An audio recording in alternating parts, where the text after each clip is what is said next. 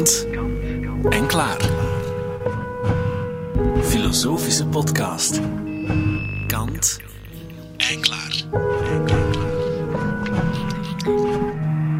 Met Greet van Tienen. Volgens de 18e-eeuwse filosoof Immanuel Kant waren er vier hoofdvragen in de filosofie.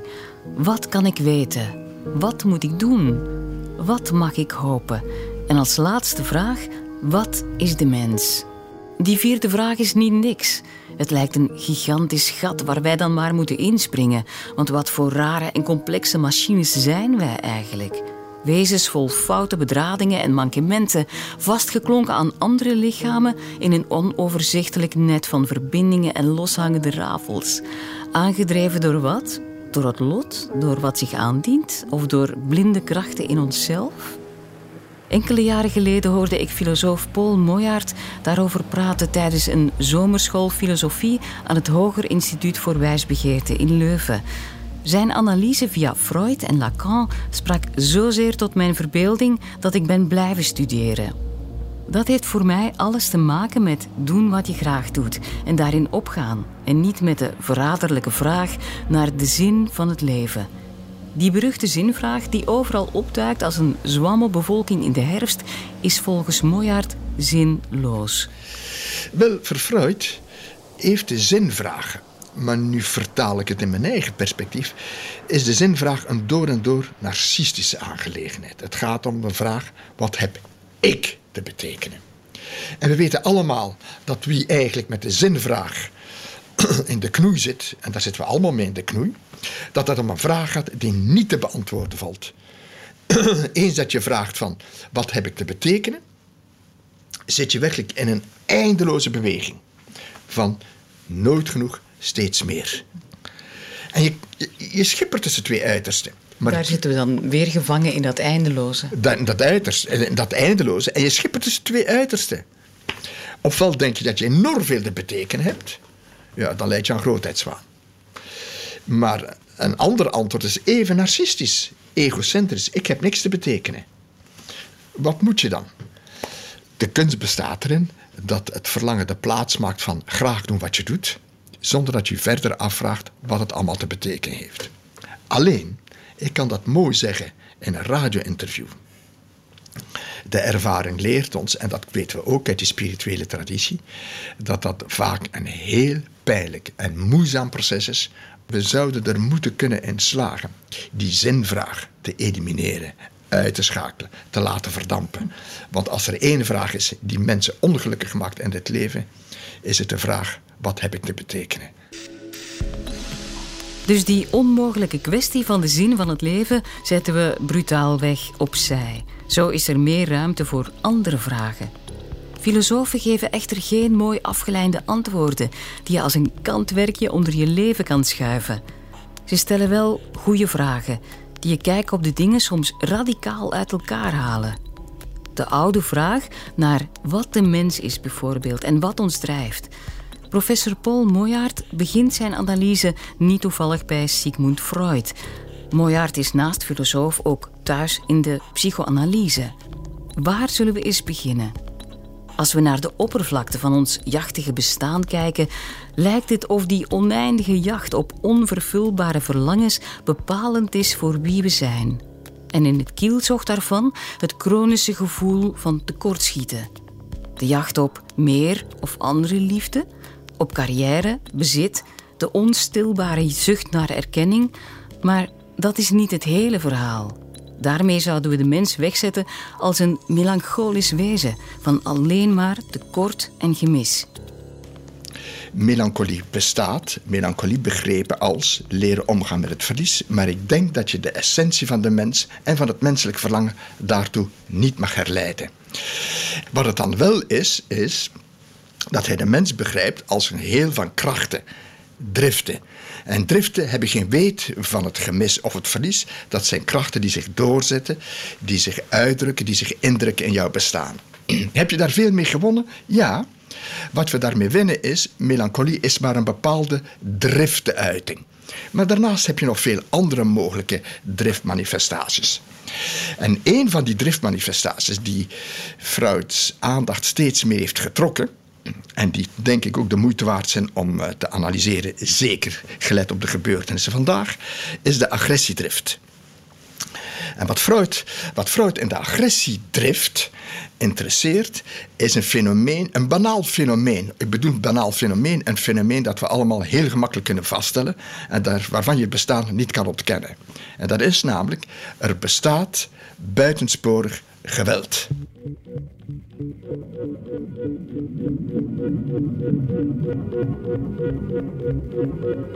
Die toch wel verschrikkelijke grondwet van de agressie als drijfkracht van de mens is niet nieuw. Zelfs kerkvader Luther vermeldde het al. Dat was tussen haakjes een echte driftkikker, die Luther, die uitgebreid schold op zijn criticasters. En heel toevallig viel ik op een passage, eh, een commentaar van twee theologen, eh, gereformeerde theologen, op de Heidelbergse catechismus van Luther. En die commentaar, dat is een soort handleiding die iedere zondag um, een aantal richtlijnen geeft van datgene waarover moet nagedacht worden, waarover moet gepreekt worden. En ik heb de passage hier voor dit interview opgezocht. Het, het gaat dus terug op een commentaar op de Heidelbergse catechismus van 1560.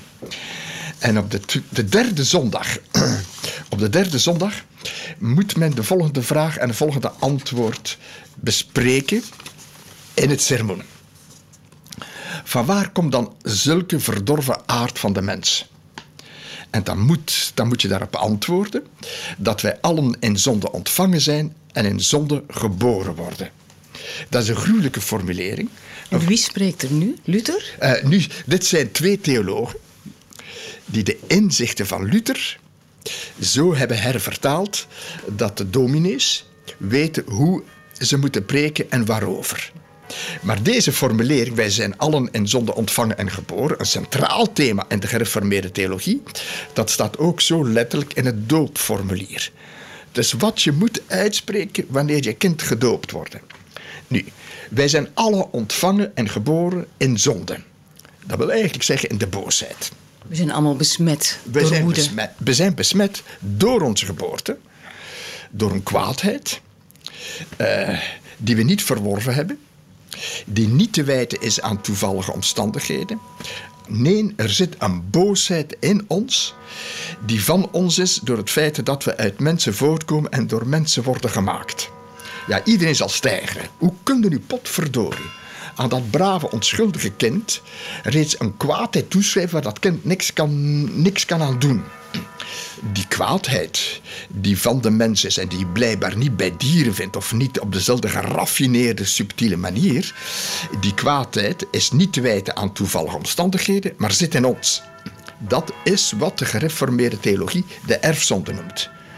En natuurlijk, die erfzonde, je kan daarover nadenken in de zin van, oh, dat is dan een verklaring. Nee, dat is totaal naast de zaak.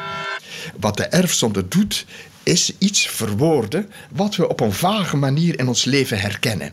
Te weten, wij zijn drager van een misplaatste, buitensporige gewelddadigheid die op talloze manieren kan tot uiting komen.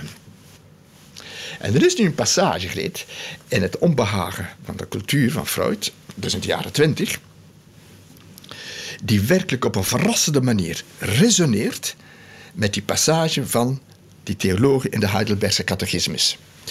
En daar zegt Freud, en ik ga citeren, daar zegt Freud het volgende. Um, ik citeer, want de kindertjes, ze horen het niet graag als de aangeboren neiging tot het kwaad ter sprake wordt gebracht. En daarmee bedoelen we tot de neiging tot agressie, destructie en ook vreedheid. Dat wil dus zeggen dat ook Freud aan de kleine kindertjes een neiging tot het kwaad, buitensporige kwaadheid, toeschrijft. Dus die agressie speelt ons de parten, zit ons in de weg. Dat is het. En we weten niet wat we ermee aan moeten. Dat is het. Dat is het. En wat Freud doet is dat veelkoppige monster, waardoor gepaste en nuttige agressie kan ontsporen, in kaart brengen.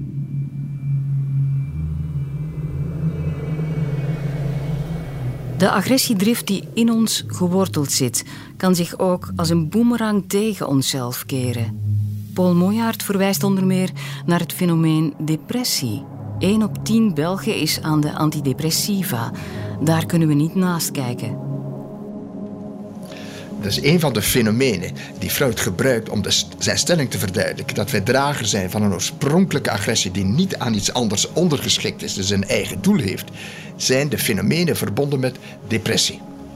En je zal zeggen, man nee, kom aan. Daar, zo gaan we toch niet, zo gaan we die zaak toch niet definiëren. Toch wel. Agressie heeft duidelijk een functie, een rol in depressieve toestanden. Dus depressie is nog iets anders dan lusteloosheid. Er geen zin meer in hebben is iets anders nog dan niet kunnen leven met het verlies, met frustratie, met de eindeloosheid van het verlangen. Nee, wat er in een depressie gebeurt, en dat is delicaat om dat te verwoorden, wat er in de depressie gebeurt, heeft ook te maken met buitensporige zelfverwijten. Je De agressie keert zich tegen zichzelf. Dat is het precies. Zelfverwijten, dat zijn agressieve uitingen. Maar het zijn agressieve uitingen die ze tegen jezelf keren. En dan heb je twee mogelijkheden.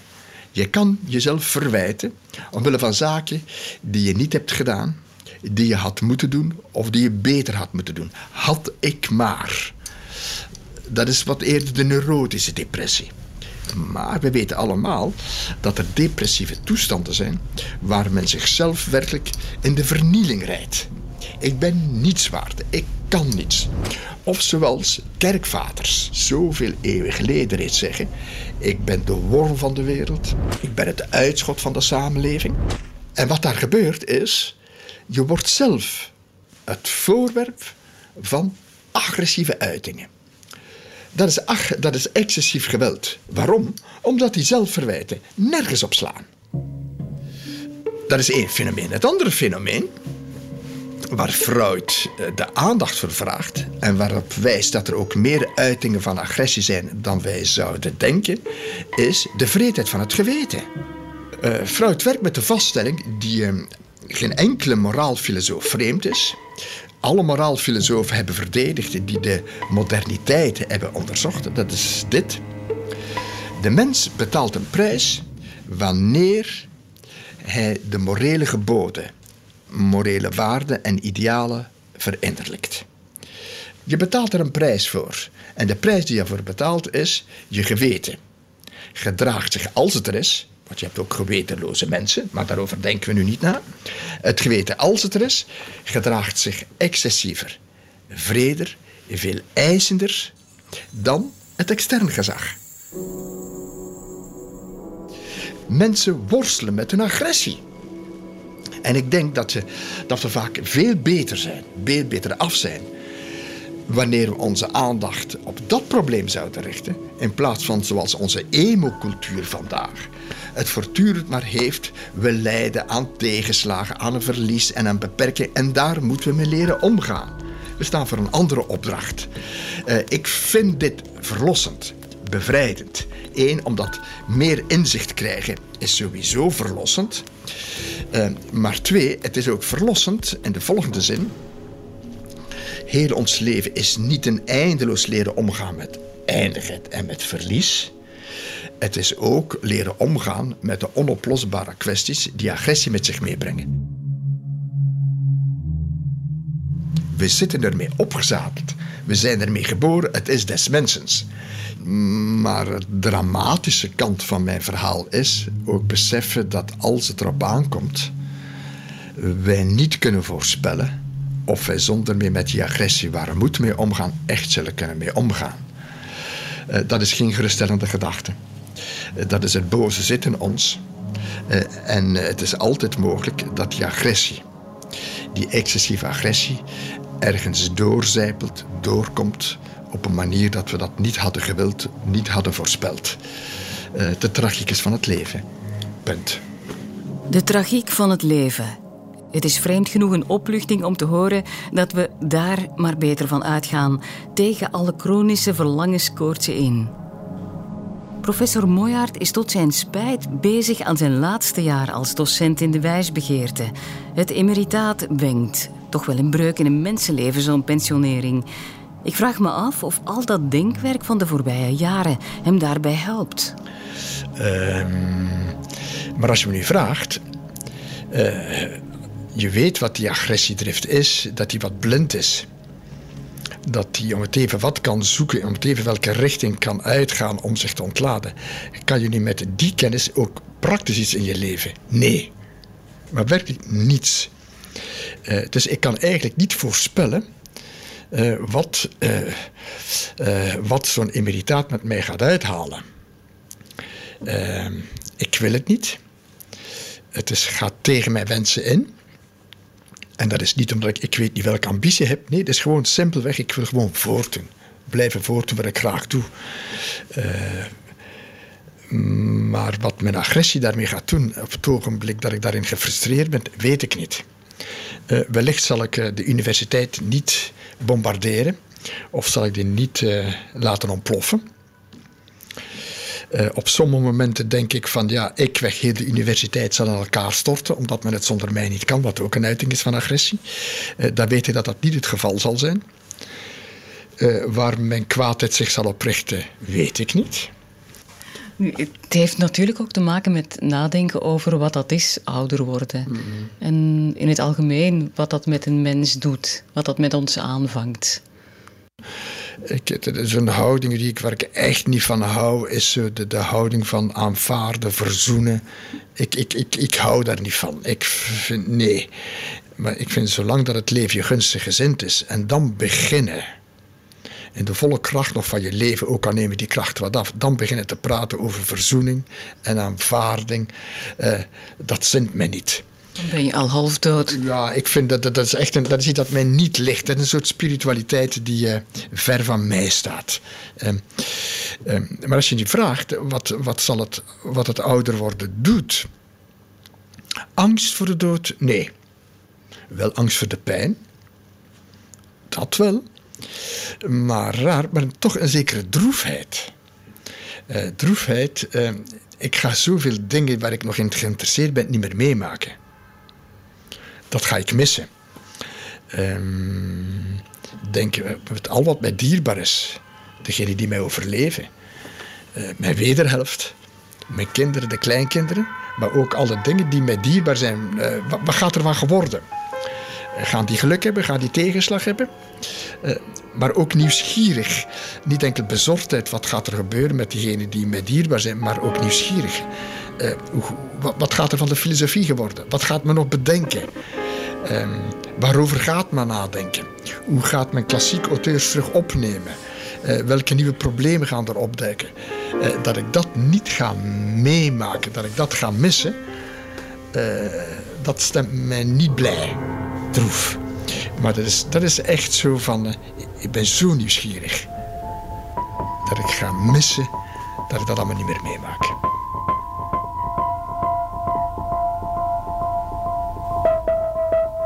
Met deze onblusbare filosofische nieuwsgierigheid van Paul Moyaert en toch ook met een beetje melancholie sluiten we deze reeks af.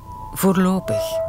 Want de deur van kant en klaar blijft openstaan voor binnenwaaiende filosofen die vanuit Kants vragen vertrekken voor een filosofische verkenningstocht. En intussen kan het motto van Kant, durf te denken, ons hopelijk wakker houden. Heel graag tot later.